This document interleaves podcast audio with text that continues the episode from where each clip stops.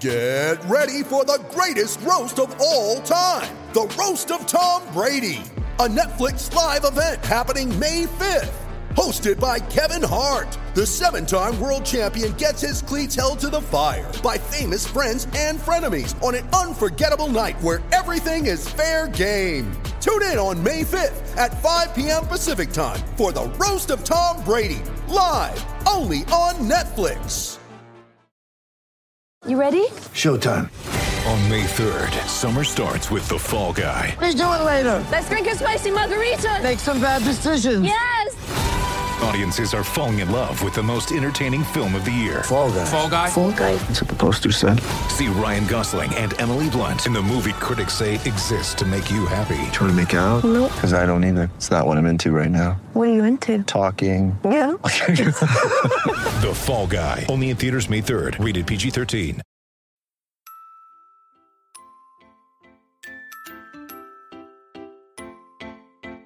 Uh huh.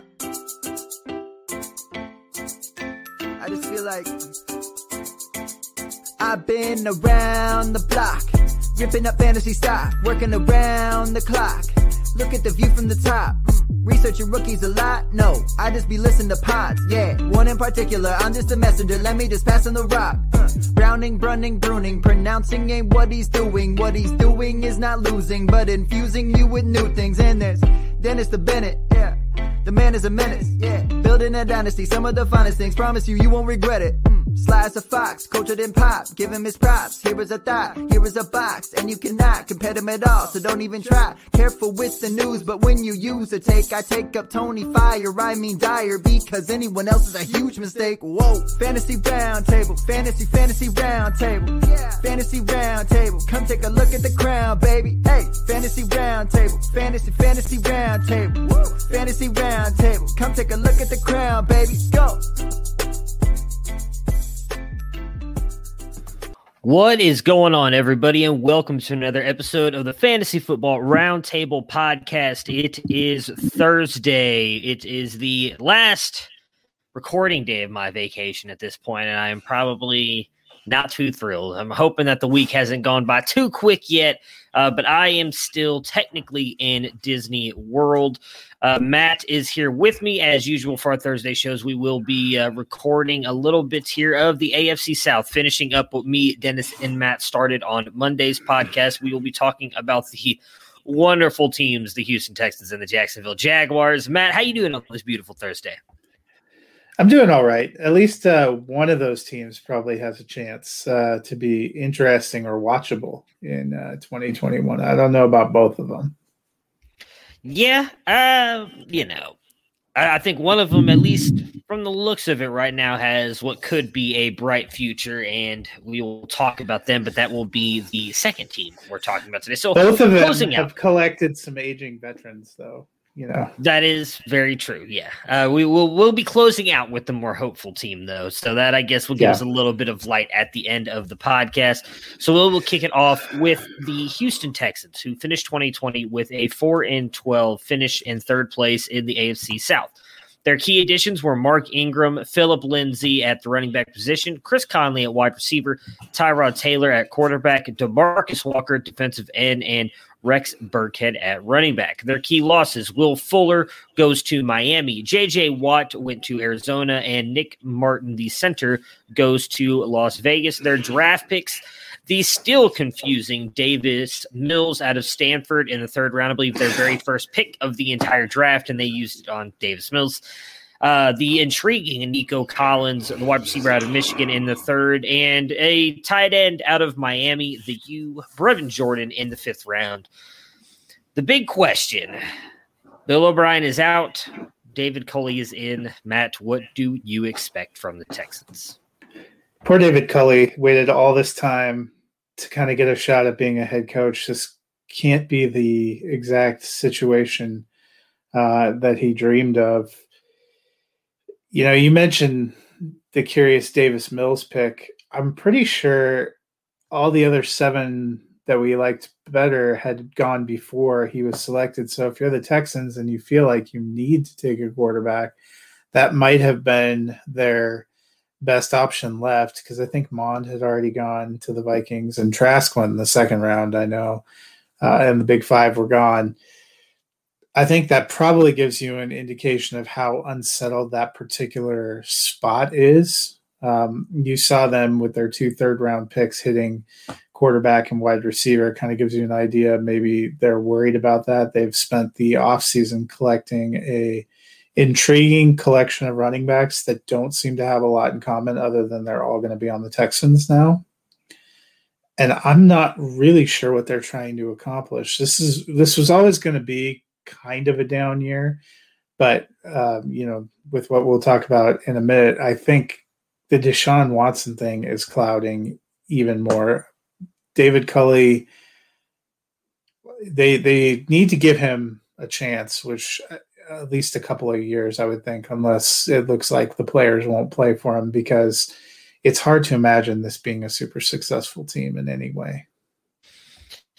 Yeah, I can't remember who I was talking to now. Uh, I want to say we were having a discussion about a college coach, so maybe it was Devi Debate, uh, about if like he would come into the N F L if the Lions threw a bunch of money at him, and I said no, uh, because I think the Lions are probably a couple of years away from contending. They they really look like they're kind of trying to rebuild. Not that Dan Campbell's going to get fired in a couple of years, but I was like, I think with the coach, it was Matt Campbell out of Iowa State. That's who it was, and I'm pretty sure it was Devi Debate. We talked about how I think a guy like him is probably only going to be given one shot to be an N F L head coach, and maybe you just take it to take it because you never know if you're going to get offered again.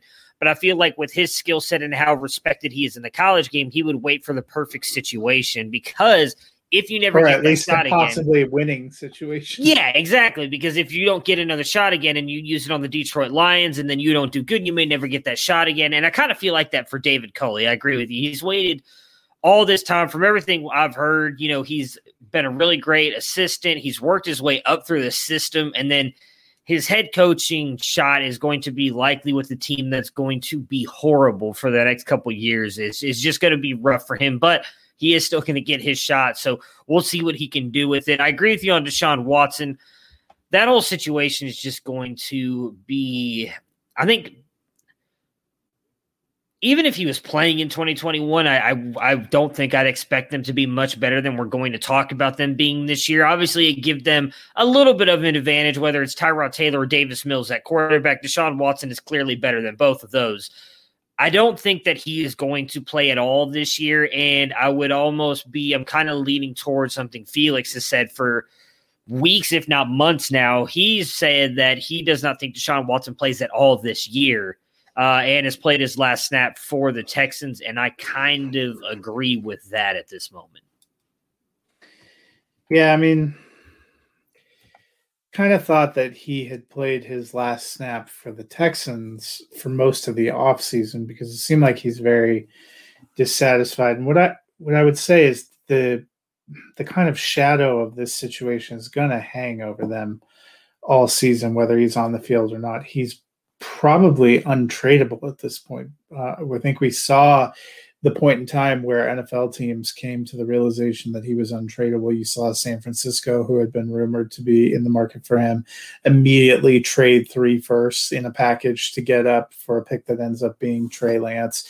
You saw Carolina, who said that they would stop at nothing to get him, make a move to get Sam Darnold. Um, you started to get the sense that these teams realized they were not going to that this was no longer going to be viable uh, for this offseason, which tells you most people thought he was going to be gone.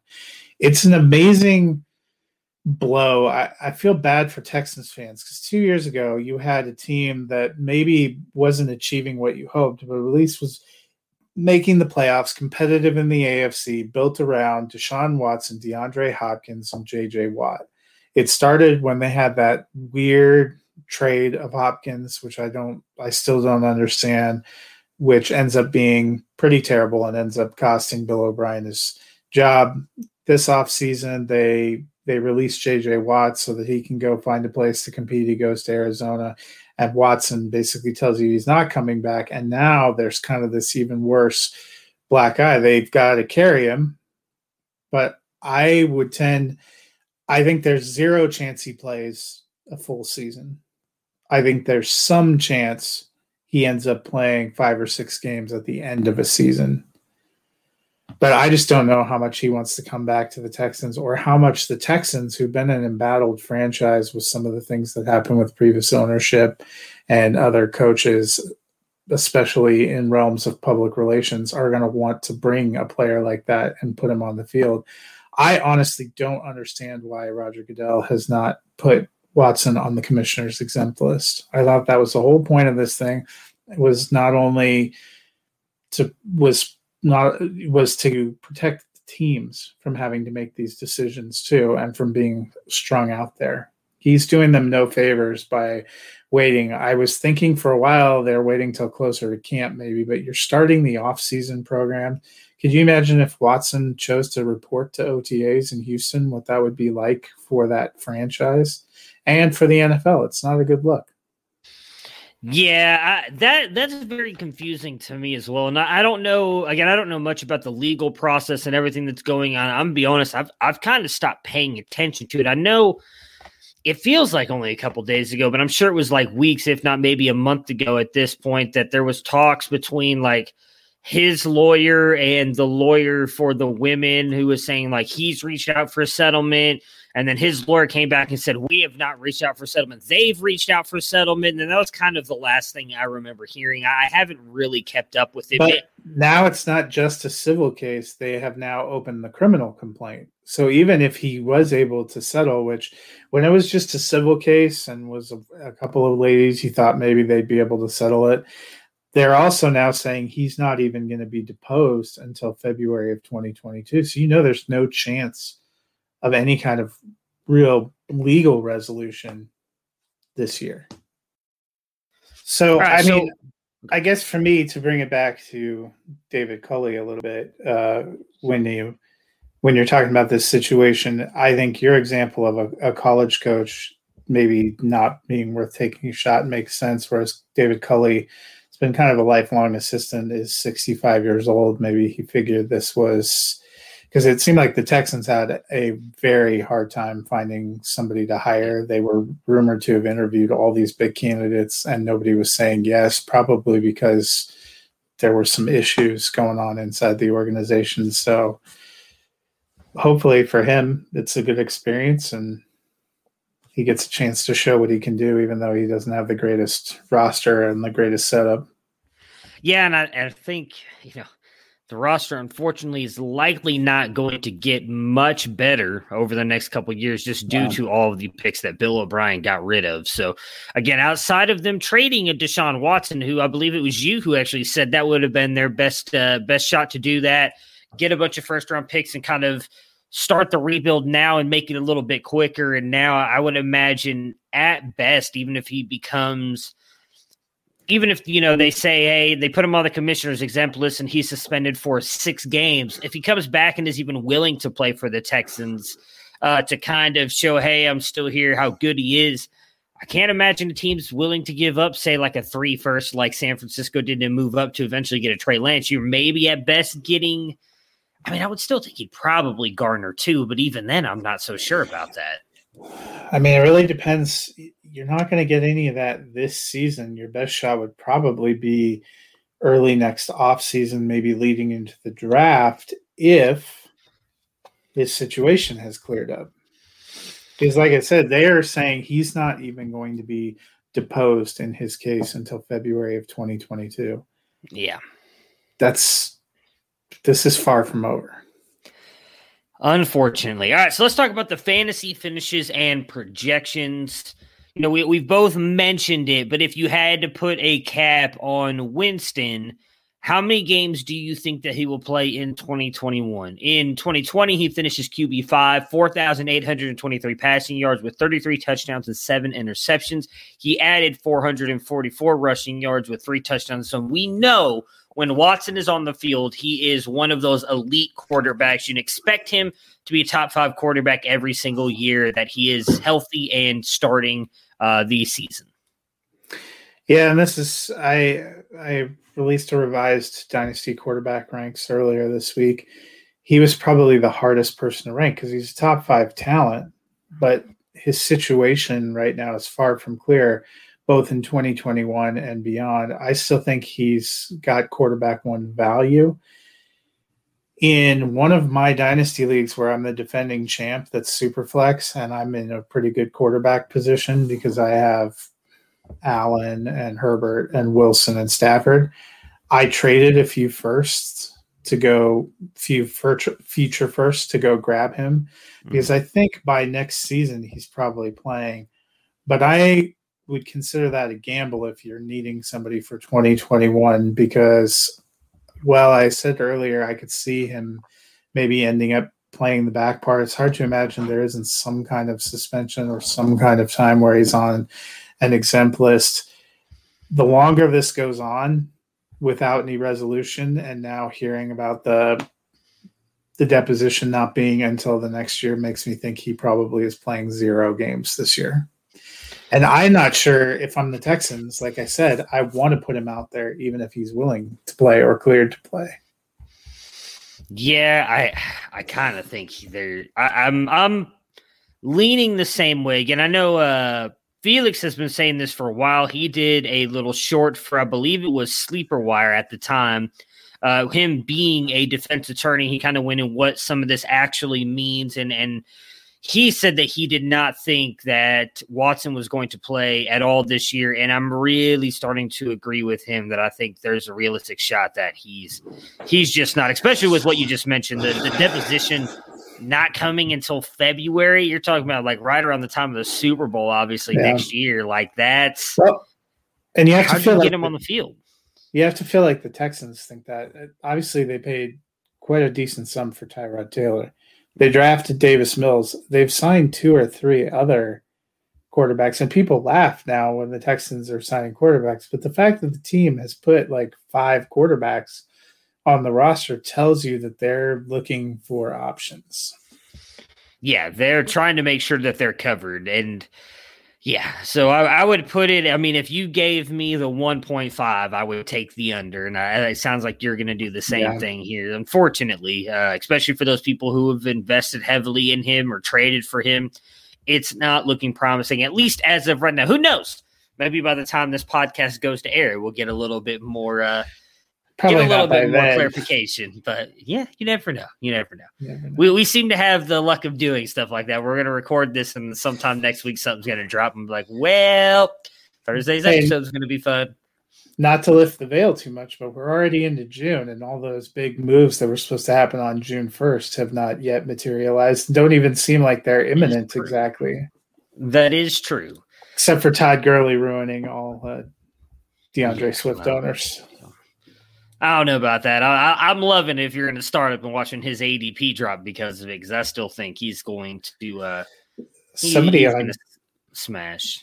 Somebody on Twitter today said Jamal Williams is the back to own in that backfield anyway. I was like, I hope this is not uh, not serious, but apparently it was serious. If you're talking to Anthony Lynn, that's what he keeps saying from all the quotes that I've seen. Speaking of backfields, David Johnson and Phillip Lindsay seem to be the leaders here for the Houston Texans. They did as, uh, also bring in Mark Ingram. Um, and let's now see. Rex Burkhead. Oh, yeah, and Rex Burkhead. So David Johnson last year, who was with the team, finishes R B twenty-one, one hundred forty-seven carries, six hundred ninety-one yards, six touchdowns, added thirty-three receptions on three hundred fourteen yards and two touchdowns. Phillip Lindsay, who was with Denver last year, did suffer some injuries throughout the season. R B sixty-six, one hundred eighteen carries for five hundred two yards and a touchdown, seven receptions for twenty-eight yards. Who do you think ends up leading this backfield? Are you betting on Ingram, D J, Phillip Lindsay, Rex Burkhead? How, how are you trying to attack this veteran-filled backfield? So I was kind of ruling out Ingram was one of the early signings, and I feel like the signings they've made since then um, – kind of indicate that he's more of a depth piece. I liked what our friend Dennis wrote on there, that he was feeling good about David Johnson for a couple of weeks, and then they started signing all these backs. It's interesting because we don't know what the, the style of play will be. Uh, one of the big difficulties with uh, the running back position when Watson has been there for the Texans is they don't freak. He hasn't been a guy who's frequently thrown a lot to running backs. David Johnson actually ended up having a nice finish because he got more involved in the passing game than we've seen some people in the past. But, you know, they had Duke Johnson for several years there. Duke Johnson, we know, is a great pass catching back. They couldn't really seem to ever maximize his usage because he didn't seem to be a fit with Watson in that offense. Tyrod Taylor, you would imagine, might might like um, backs, short yardage receivers, and tight ends a little bit more.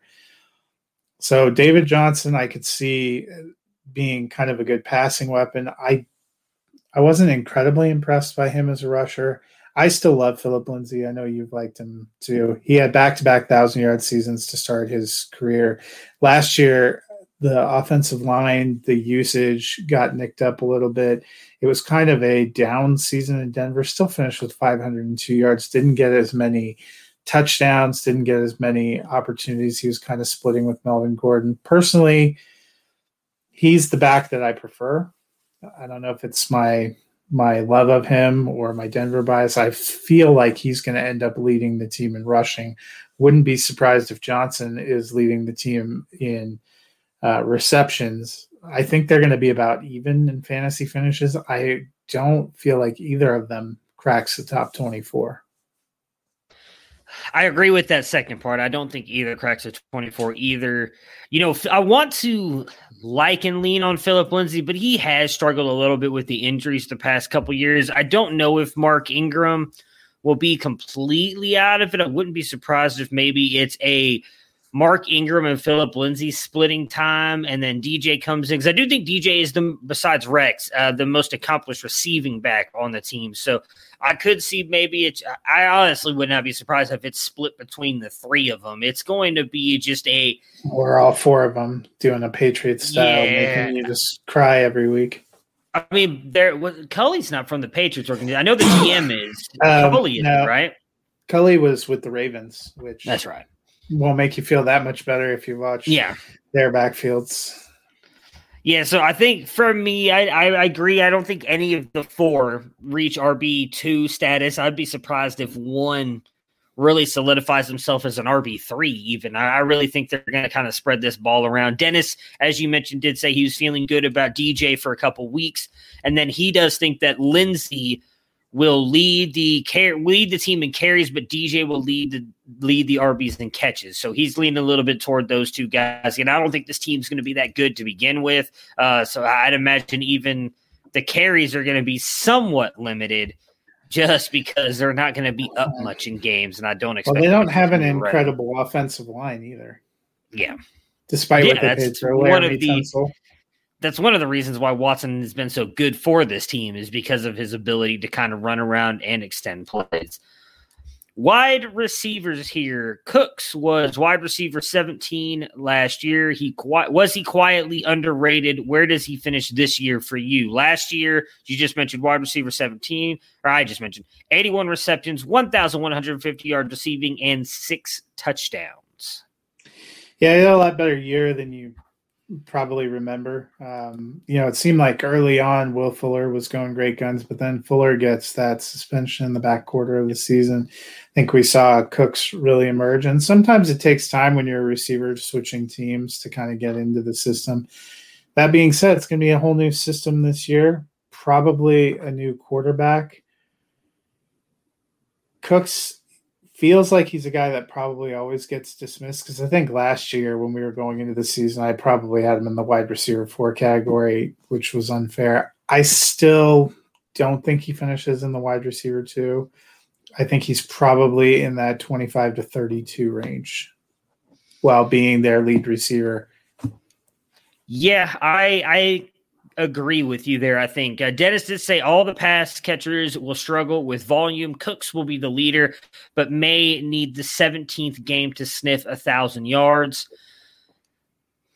I mean, I want to. If Tyrod is the starter, he does typically tend to lean on one guy. So I wonder if maybe Cooks can get close to top twenty-four. You know, again, seventeen is a lot better than I thought he was going to finish. And he's really actually been better than most people have given him credit for his entire career. Go so ahead. his, I'm, I'm going to look up Tyrod's last full season kind of as a starter, was two thousand seventeen mm-hmm. in Buffalo. So he, he didn't have the greatest receiver options because I see Jordan Matthews and Kelvin Benjamin on this list. Um, was it was Sammy Watkins still not there, or is that the, he did he get hurt that year? He must be hurt. I'm not seeing him because the leader in targets was Zay Jones with twenty-seven and Charles Clay with or with Zay Jones and Charles Clay each had seventy-four. Uh, he threw gotcha. the ball four hundred twenty times, played fifteen games. I'll look at the season prior. Watkins might have been. Was he traded already by that point? Because where did he get traded? He got traded yeah, somewhere. So did like nothing. Sammy, was it the Rams? Sammy Watkins in two thousand sixteen only played eight games. Yeah, he might have gotten traded to the Rams. Uh, Charles Clay, you know, in all these years, I'm looking. He had Robert Woods, seventy-six yeah. targets, uh, fifty-one yards or fifty-one receptions. Charles Clay though, eighty-seven. Uh, targets, fifty-seven receptions. Marquise Goodwin, sixty-eight targets, twenty-nine receptions. Taylor has not really run high volume pass offense. Yeah, that, that part is true too. So, you know, I don't remember him doing that much.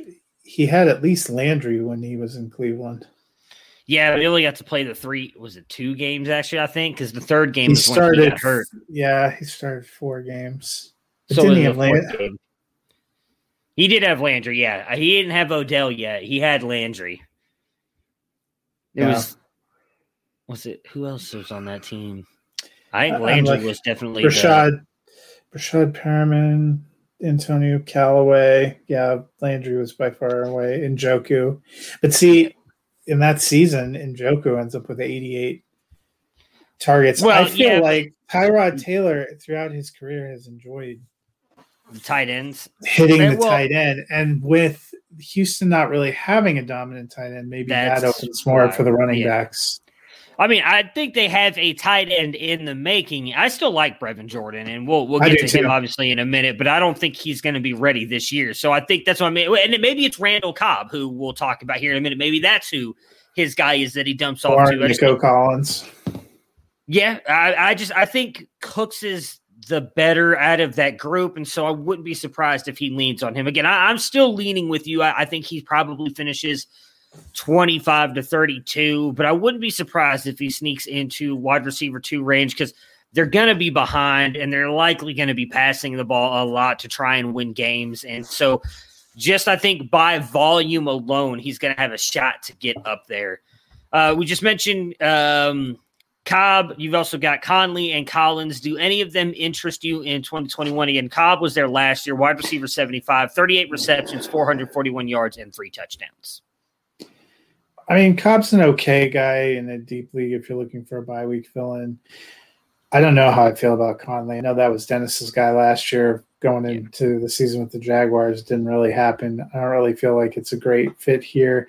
Nico Collins is perhaps not somebody I'm expecting to have a huge twenty twenty-one, but where he's going in rookie drafts in the third and fourth round feels like a, a worthwhile pickup to me because he went in the third round, was the second pick that the Texans were able to make. David Culley for his entire career has been a passing game guy. So I'm, I'm interested that that's a receiver he wanted.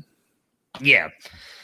Uh, I would think for twenty twenty-one, I am not interested really in any of them. Maybe like you said, Cobb again, with, with what we just talked about with the tight ends for Tyrod Taylor, maybe that becomes Cobb for them. So he has some fantasy value, but you're talking deep league, as you just mentioned, bye week fill in. Maybe if you just get decimated at the wide receiver position, you can fill in a guy like Cobb. Collins is the one that I'm most intrigued by. Uh, I did like uh, some of the stuff that he did testing wise um, before coming out into the N F L.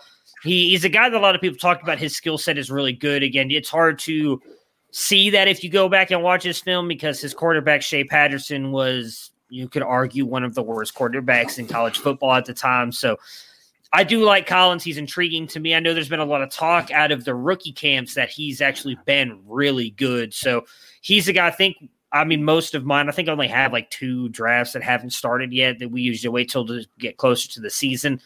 I'm almost positive I was getting Collins in like the third round of all my rookie drafts. So yeah. taking him there, if you can get him, I, I think he does have a chance to be a at least future piece for this offense. Unfortunately, I just don't know what at all this offense is going to look like. So it is hard to invest in it. It also is there a tight end that you want in twenty twenty-one? And what do you think about Brevin Jordan long-term? There isn't a tight end I want in twenty twenty-one. I liked Brevin Jordan like you going into the draft. I don't think it's a bad spot landing in Houston because I don't really see any established superstar in his way. Where he's going in rookie drafts, he's another guy that's going late in the third into fourth rounds of rookie drafts. Some of my drafts he's gone undrafted. You could scoop him up off the waiver wire. If you have a taxi squad or something like that, he's a guy I would I would scoop up and put there. I don't know that I'm expecting anything big in twenty twenty-one.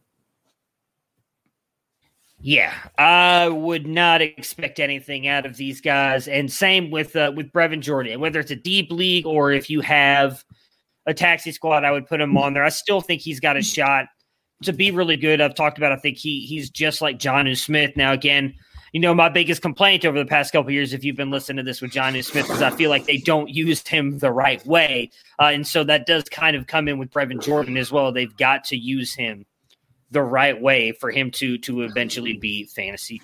Ooh, excuse me, fantasy relevant. All right, on to the Jacksonville Jaguars. In twenty twenty, they finished one and fifteen and in fourth place. Their key additions, they added running back Carlos Hyde, wide receiver Marvin Jones, cornerback Sha- Shaquille Griffin, and tight end Tim Tebow. Their key losses, Chris Conley, who we just talked about, went to Houston, Mike Glennon, who goes to the New York Giants, quarterback, and Keelan Cole, wide receiver, to the New York Jets. In the first round, they took Trevor Lawrence, quarterback out of Clemson, Travis Etienne, his teammate, running back out of Clemson. Second round, they took Tyson Campbell, the quarterback, cornerback, and then Walker Walker Little, the offensive tackle, in the second. We've talked a little bit about this, um, and I know we've talked a lot about it on the Devy Debate, it being a more college-centric show and Urban Meyer being making his name in college era. What is it you are expecting from the Urban Meyer era in Jacksonville? Yeah, it's a big question. They've been after Urban Meyer to come to the N F L for a while, and we've seen some of these high-profile coaches who've enjoyed success in college make it to the N F L, not always translating into great success. Nick Saban didn't have a great experience with the Dolphins before he quickly went back and ended up in Alabama. Chip Kelly uh, went from being kind of revered as this incredible offensive mind when he was at Oregon to basically derailing his career with a couple of odd N F L stops. But then you've seen somebody like Pete Carroll, who was decently successful at U S C, who's had a long, established, successful run um, with Seattle. I, I think Jim Harbaugh was fairly successful with the forty-niners before he decided to go back to college. I think Urban Meyer's going to do okay. I wonder how long he's going to stay there. We've seen in the last couple of high-profile spots he seems to get uh, worn out and, and feel a need to, you know, he retired from Florida for some health reasons, comes back to Ohio State, was going strong there, built a good program there, took a step back. Now he's coming to Jacksonville. There's a lot of excitement. There's a lot of potential. Um, I'm curious to see what he can do. I don't foresee the Jaguars just going from worst to first or even into the playoffs this year. I think it's going to be more of a slow build, even though I like the pieces that they're acquiring. Um, quick question for you. Do you think Tebow makes the team? I do, unfortunately. Um, I think he I makes think, the tube, too. That I connection. think a lot of that is the Urban Meyer. I mean, Urban Meyer looks at him like a son, and I'm pretty sure vice versa. Tebow loves Urban like a father. I mean, everything they did together at Florida, I'm sure it's kind of hard for them not to. I don't have – it's Plus, so from a marketing to, standpoint, you see like the jersey sales and building oh, excitement yeah. for a team that has struggled to build that kind of identity and fan base. Having a Tim Tebow, having a Trevor Lawrence, having an Urban Meyer, it's a win whether or not they yeah. put together W's on the field.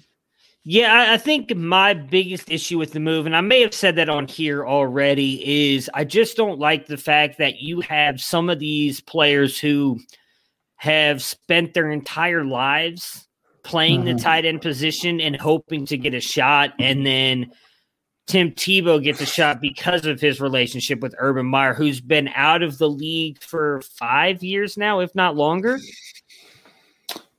Yeah, because Peyton Manning played for five years in Denver and has been out for almost five years. Tebow was traded to the Jets and then yeah. had a, a bite at Patriots minicamp the year after. I'd say he's probably been out for eight, seven, eight years. So, yeah, that's – I mean – it was like twenty twelve, twenty thirteen when he was – So to not to not be in the N F L for, let's just say seven, just to be on the safe side. I mean, I guess I could look it up, but uh, it I'll look doesn't it up. matter yeah. that much to me. I forgot the internet uh, exists. Yeah, I know. I was sitting here thinking, I was like, I could, but I was trying to read this message somebody just sent me. So if, you know, let's say for the moment, seven years, didn't even play the tight end position. And if I'm remembering correctly. Yeah, so it's training camp two thousand thirteen. So you're talking about eight yeah. years. So eight years ago, and from what I remember from that time, there were a lot of teams that wanted to bring him onto the team to play running back or play tight end, and he refused to make that switch then, and now eight years later, he decides he wants to come back into the N F L and switch to tight end. I got nothing against Tim Tebow. I, I love the person that he is. I, you know, I enjoy him when he does all the college football stuff. You can tell that he care, truly cares about football. I just kind of feel like that's a little bit of nepotism that I don't like, uh, and, and the fact yeah. of him getting that shot. Because, like I said, there's there's players who didn't even get drafted who may have like gotten a chance to come into camp and possibly win a job as an undrafted free agent in a tight end position, because that is a position the Jags need badly. And instead, they go for a guy who played quarterback, has never played the tight end position, just because he is good friends with the head coach. So. Well, and, you know, is are, are they going to try to do something like what we've seen the Saints do with Taysom Hill? That's that's a big question. All the comments have been, no, he's not doing any throwing. He's not doing quarterback. I don't believe them. Yeah, and, and I wouldn't be surprised, because Urban Meyer loves that stuff. And that, I guess that'll lead me to my point of, I'm not sure what to think, because I don't think Daryl Bevell's great as an offensive coordinator, at least not with the quarterback that they have. You're hmm. you don't have, in my opinion, a all-star or rock star running back. I like Etienne. I like James Robinson. Neither one of those guys are guys that I think are going to carry an N F L team. You've got a quarterback who can carry an N F L team. At least I believe he can, from what he what he did based in college. And Daryl Bevell is a run-first coach. They're going to try and do all of these things I honestly think Urban did in college. They've already talked about, you know, Laviska Shenault and somebody else. I can't remember who the wide receiver they mentioned, uh, but, but doing like reverses and all this other stuff. Oh, Etienne. Maybe they're Marvin Jones. Using, oh, yeah, oh no, they're planning on using receiver. Etienne at wide receiver. I just I think Urban's going to try and get way too cute, and this is not college football. There's college concepts well, have- that work. They have Carlos Hyde, too, mixing in the backfield, yeah. which even more makes you wonder, you know, is he using Robinson and Hyde in the backfield? Is Etienne going to play some kind of receiver? I, I'm with you, though. It doesn't make sense, because it seemed like that was the kind of Laviska Shenault skill set, is to be kind of a running, kind of like what Curtis Samuel, yeah, what we've seen from him. So now you're going to have two of those guys, and poor D J Chark is just, somebody get me the damn ball in a place where I can catch it. Yeah, it's I just I hope I'm wrong, because uh, a friend of the show, Brandin Hay, he is a Jags fan, and he is excited. And I do think that Urban could turn this around, but I'm with you. I'm not expecting – I would be surprised if he makes the playoffs in the first couple years, just because of yeah. how good I think the Colts are likely going to be. Now, granted, we did add the extra the playoff A F C team. Yeah, and the A F C. They did add the extra playoff team, so maybe. But I just I don't see it, and, and I'd be curious to see if Urban ends up going back to college sooner rather than later. I will say the you know the health stuff has always come at the time that he's left the programs due to uh, controversial things that are going on, and then he he has these health issues. I don't see that happening in the N F L. There's no recruiting violations or anything he can really break. I don't know. He already had to uh, reverse course and fire the trainer that he brought in because of, well, that was uh, you know so so that was well, really again. Well, that goes into I'm with the you about them as well, though. Yeah. I'm with you about them. You know, it's easy to say Urban Meyer and he can turn everything around, but if you looked at just their roster and where they are right now, I'd have a tough case making, or I'd have a tough time making a case that they're better than the Titans or Colts in their own division. Any of the four teams in the A F C North, probably any of the four teams in the A F C West, and the Dolphins and Bills, probably they're possibly not better than the Patriots. I mean, it's a it's a tough road. The A F C is a decent division. It's going to take some time and probably some more pieces and some more building. I Jacksonville didn't go into the hole overnight. They're probably not coming out of the hole overnight. Yeah. So speaking of Trevor Lawrence, as I mentioned, he is in the N F L, their quarterback. What are you expecting of him, or what are you expecting to see this year? There was a little bit of worries with the shoulder injury, and he had surgery this offseason that he wouldn't be ready. He was out there at rookie camp and already throwing the ball. So that's definitely got to be a good sign, I would think, for twenty twenty-one. Yeah, and we saw Burrow and Herbert both thrive last year for teams that struggled um, and that were not winning teams. I think Lawrence is a great competitor. He was the number one pick for a reason. Um, he was one of the top quarterbacks, no matter how you felt about the other ones, for a reason. And I think he's going to do well. He's probably the odds-on favorite for Rookie of the Year, and barring some kind of an injury or Zach Wilson being much more amazing than we suspected, they like to give it to quarterbacks. I think it's probably one of those two guys who's going to play a full season. You know, Lance has potential. We don't know if he's playing this year. Mac Jones has some potential, probably not the lofty heights. We don't know when he plays. I love Justin Fields. So do you. I'm not convinced he gets in before the middle of the season. So I think Trevor Lawrence probably plays seventeen games, puts up some decent numbers. And it, I think he'll be fun to watch. I think the team will be more fun to watch than they were last year, even if they're not successful. Yeah, I do agree with that. I mean, we talked about it last year. You know, me being as big a fan of D J Chark and as high as I had D J Chark last year in my rankings, talking about how Gardner Minshew was missing him wide open at times. I don't think that happens this year with Trevor Lawrence. I think Chark's. Are you surprised nobody has tried to go get Gardner Minshew, or that there's been no trade talks? No, because I feel like everybody's kind of said the, the one team. I think the big question is is Houston, and I don't know if they're going to trade Gardner Minshew in the division, because just their luck if they trade Gardner Minshew to the Texans, the two times they play them this year, Gardner's going to go beat them. So I kind of feel like they maybe they're waiting to see if there's an injury or something, and then someone wants to bring in a guy like Gardner. But no, I, I think. I think they've even come out and said that they don't want to trade him, that they think he's the perfect backup. And so maybe he doesn't want to leave either. Uh, it, it's an interesting situation. I know Gardner, I think, has said that he believes he's a starting quarterback. I mean, he was good at times, and I do think that injury affected him more than maybe a lot of us thought, and maybe he admitted last year. But I, I, I think I would lean more toward he's not really a starting thirty-two. Uh, there's thirty-two quarterbacks in the league. I'd probably take over him. Probably. Yeah. So maybe more. Yeah. Fantasy finishes and projections. Where does Lawrence finish as a rookie? Is he rookie of the year in twenty twenty-one? Dennis said, I think it's his to lose. If he and the Jags play it safe with him, he will likely not win it. I think he lands between Q B twelve through fifteen. Yeah, I think twelve to sixteen is where I'm going to put him to. Uh, There are a lot of potential candidates getting up into that Q B one territory, and there's always somebody you don't expect that has kind of an explosive passing game. I think he's a he's top ten dynasty format for me, but I think in twenty twenty-one finish, he's probably an upper end Q B two and is ends up being rookie of the year. Yeah, I have him as Q B two as well. I was trying to find my rankings, but I couldn't pull them up. There we go. Let's see if that pulls up quick enough. Trevor Lawrence. So I actually have him at thirteen. So I have him right outside of that. I wouldn't be surprised if he finishes as a Q B one. There's likely going to be an injury somewhere. And I think, I, like you mentioned, Trevor Lawrence is going to be on the field the entire time.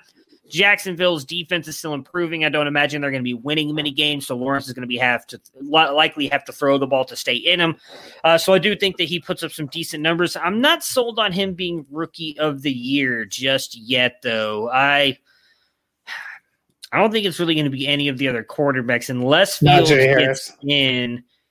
He's my, that's who I'm leaning, yes, is Najee, because I do think he is going to be a pivotal point of that Steelers offense. I don't think they're going to throw it five hundred times now. I do think they're going to lean more on the run. If Pittsburgh gets into the playoffs, I think a lot of that has to do with Najee and what he does on the ground. So he's where I'd lean unless Justin Fields does get on the field for Chicago, because I do think they're a playoff team.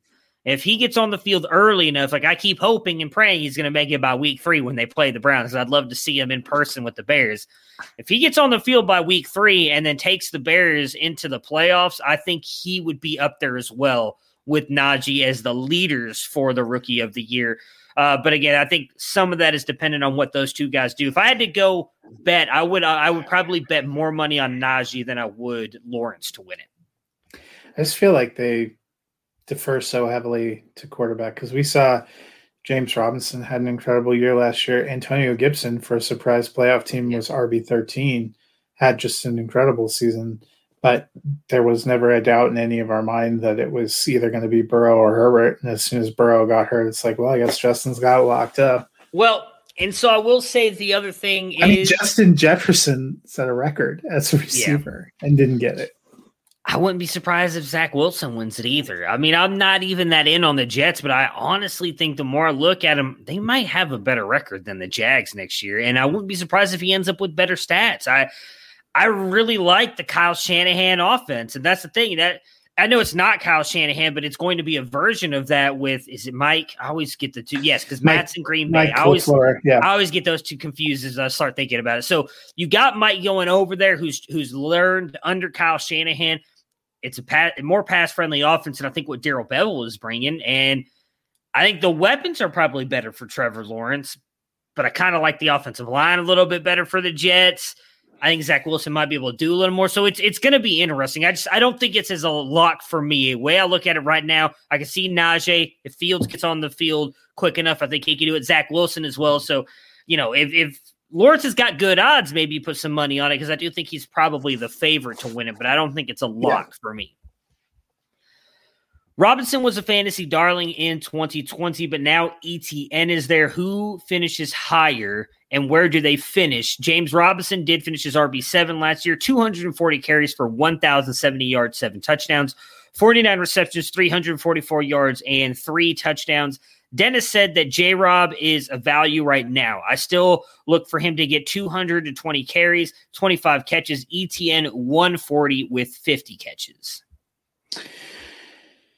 Yeah, I think James Robinson will finish low end. Running back two probably finishes higher. I, A T N uh, in the running back three category, because I, I feel like we've talked about they're looking at him more as a receiving back right now. Uh, probably because they saw James Robinson did a decent job last year carrying that load. Yeah, I've, I've said all along, even when I think it was on our draft show when E T N went there, I'm not fading James Robinson. I, I don't think that E T N is just going to come in there and immediately be the starter. I think they're going to use Robinson. I actually think them bringing in Carlos Hyde hurts from Robinson more than mm-hmm. E T N does, because if they're bringing in Hyde and expecting to use him, then that's just another back cutting into Robinson's workload. I don't know if I'd go two forty, maybe, because they are adding – I always forget that they're adding the seventeenth game. So maybe he gets close to that again, but I expect Bevel to run the ball. He's always been very run heavy. And the difference is – and I remember talking about this last year, and this is what's going to be interesting for me through the preseason and all the O T As. I went back and looked at this with his time with Seattle and Detroit, because I was trying to sell people on DeAndre Swift last year. That everybody was kind of panicking because it's like, oh, well, no, Darrell Bevel splits the ball between everybody and they get all this stuff. For the most part, he technically or typically leans on one running back more than the second one. I believe when I looked at it, usually the running back one gets about seventy percent of the carries compared to R B two, which is why I talked about I think carry on will be fine to begin with, but I think it was going to be DeAndre Swift moving forward. I think the same is going to happen here. I do think Robinson's going to get a bulk of the carries, but you will see Etienne get the ball, and I think their Carlos Hyde will get some. I don't expect Robinson to finish as an R B one, though. I think he drops down to right yeah. around R B fourteen, fifteen. I still think he's going to have a good year, but if I had to pick one out of those three to finish higher, for me, it's still going to be Robinson. Well, and Robinson had two hundred forty carries last year when he was the only guy, so I think it would be a little unbelievable to think he doesn't come down a little bit. I know they're adding an extra game, but the next closest person in carries last year was Dare Ogunbowale, who had thirty-two. Yeah. yeah. Chark and Shenault were okay in a tepid Jaguars offense in twenty twenty. Do they bounce back with Lawrence, and what do we see from Jones? So Chark was wide receiver forty-nine, fifty-three receptions, seven hundred six yards, and five touchdowns. Marvin Jones with Detroit, with Golladay missing most of the year as well. Wide receiver eighteen, seventy-six receptions, nine hundred seventy-eight yards, and nine touchdowns. Laviska Shenault, wide receiver forty-six, fifty-eight receptions, six hundred yards, five touchdowns. eighteen carries for ninety-one yards. Yeah, so Shenault actually finished as the better of the two uh, Jaguars receivers last year. We were talking about it last year. Chark, you'd see him kind of running free and the ball nowhere in his vicinity. Then he got nicked up a little bit. I tend to think he bounces back and gets into that wide receiver two range. I like his talent. I like his potential. I think they have a better team. The real question for me is, what is the mix of Etienne in the passing game, and what does it do to Shenault and Marvin Jones? Marvin Jones has always been a delightful complementary receiver.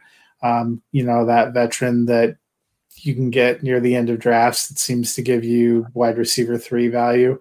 I could see that happening again, but I could also see a scenario where Shenault takes a step forward and is that kind of wide receiver three territory. That to me is the real unknown. I think we're going to have to watch a little bit of how the Jaguars play in the preseason and what their rotations are early in the season to get a feel for how Etienne, Jones, and Shenault slot in there. The only thing I feel good about is that I think Chark, with his talent and with this team, ends up wide receiver two range and is the number one. I agree. Uh, Chark is the guy for me. Uh, you know, I was all in last year, and I feel like I was just a year too early. I think he's going to be perfectly fine with Trevor Lawrence. Chenault's interesting to me because I do think if they use him the way Urban Meyer liked to use Curtis Samuel at Ohio State, it could be very intriguing. We already saw him get a lot of carries last year. That was before Darryl Bevell was there. It was before Urban Meyer were there, was there. If they continue that run, that's going to be very interesting for Shenault because he is a very good athlete. And if he can stay healthy, he's going to get that added dimension in the running game. Now, granted, they did add Etienne, as you were just mentioning, and how often they use him in the receiving game. I think that's going to affect both. I don't want to – ooh, ooh, ooh, ooh, hang on. Urban Meyer just said something about D J Chark. No, come back, Twitter. What did you say? D J Chark's a big guy that played little – oh, never mind. That was, I was Just, doesn't talking. Make you feel better. It, no, it was an article. I thought it was Urban Meyer said this. They were it was talking about an article what they expect for him to do with Urban Meyer. Um, we always seem to devalue Marvin Jones, and then he always comes through. I just I think with having Chark and Visca there, though, he's going to struggle. Not I say struggle, but I don't think he's going to put up quite as good of numbers. Trevor Lawrence is is going to be a very good quarterback for him, though. I mean, he did have Stafford, who I think is is borderline Hall of Fame, depending on what he does the rest of his career. So he, he it's not like he was playing with a bad quarterback his entire career. That being said, I'm going to I agree with you, I think, and Dennis does as well. I'll get to what Dennis said. Chark is probably a wide receiver too.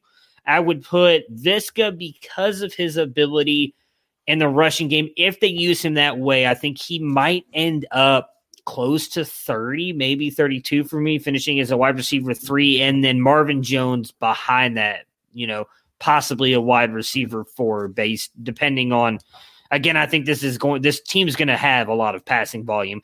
Dennis did say if the Jags go bold because the defense isn't great, I think Chark to eighteen, both Marvin and Visca will both be top forty. Much like the Houston Texans, is there any tight end you want on the Jaguars team? There's not, and I've seen a lot of people going out and, and speculatively picking up Tebow. I I don't see the point. Neither do I. Josh Oliver, I believe, is still there. He is a tight end, or did he get traded? Is he the one that got traded? I can't remember. I think he's the one that got traded. If he's the one that got traded, then never mind. But if he is still there, he is still an intriguing tight end for me. I was going to look that up, too. Luke Farrell was the guy that, yeah, Josh Oliver traded to the Ravens. Never mind. Yeah, Luke Farrell was the uh, tight end for him they, at Ohio State. So, and he, that's who they drafted. Yeah. They still have um, – gosh, I, it was an unimpressive uh, spate of names. Let's just say the I'm fact that we're having this much trouble thinking of who plays tight end for the Jaguar answers the question. Tyler Davis, Ben Elfson, Luke Farrell, Chris Manhertz, who was a wide receiver – James O'Shaughnessy, and then obviously Tim um, Tebow. O'Shaughnessy was the guy they were talking yeah. about being a starter. I, I think they're going to use their receivers and their receiving running backs over tight end. Yeah, I agree. Um, and yes, I agree with you on Tebow. I will ask this because uh, you you think that he makes the team as well. Over under on mm. touchdowns two point five. I'm going to say under, but over under two point five days during the season that I bust out my Tim Tebow jersey is probably an over. All right, so that will do it for us today. Uh, that wraps up the A F C South. Thank you guys uh, so much for checking us out. We are with, I, I didn't mention this at the beginning, with Campus to Canton now, so we're excited to be there. You can catch all of our content there. Uh, we will be heading into N F C West next, I believe. I, it will be, here? yes, yes, the N F C West. Because we're we're ending with, uh, out of deference to the host, we're ending. Yeah. I set it up so that we end our previews with Cleveland. Perfect. Perfect. So we will be ending with, uh, or sorry, we'll be with Seattle and, and the Rams. And the, yeah, Rams and the Rams on Monday. And we will Monday. be back live as well next week. Uh, these two episodes, you if you guys usually tend to watch us live, you've only gotten the podcast because, again, I'm on vacation. We're recording these a little bit ahead of time. But me, Matt, and Dennis will be back on Monday at our usual time to talk about the Seahawks and the Rams. So everybody have a good weekend, and we will talk to you guys again soon. Prepare for glory! I don't know if you got your popcorn ready. If you got your popcorn ready. I came out the womb, I was ready. And he's hit the end zone for an unbelievable touchdown. I would be honored if you played football for this team. Throw it up above his head. They can't jump at me. Golly. Oh, they tackle him at the forty-yard line. Who can make a play? I can. Who can make a play?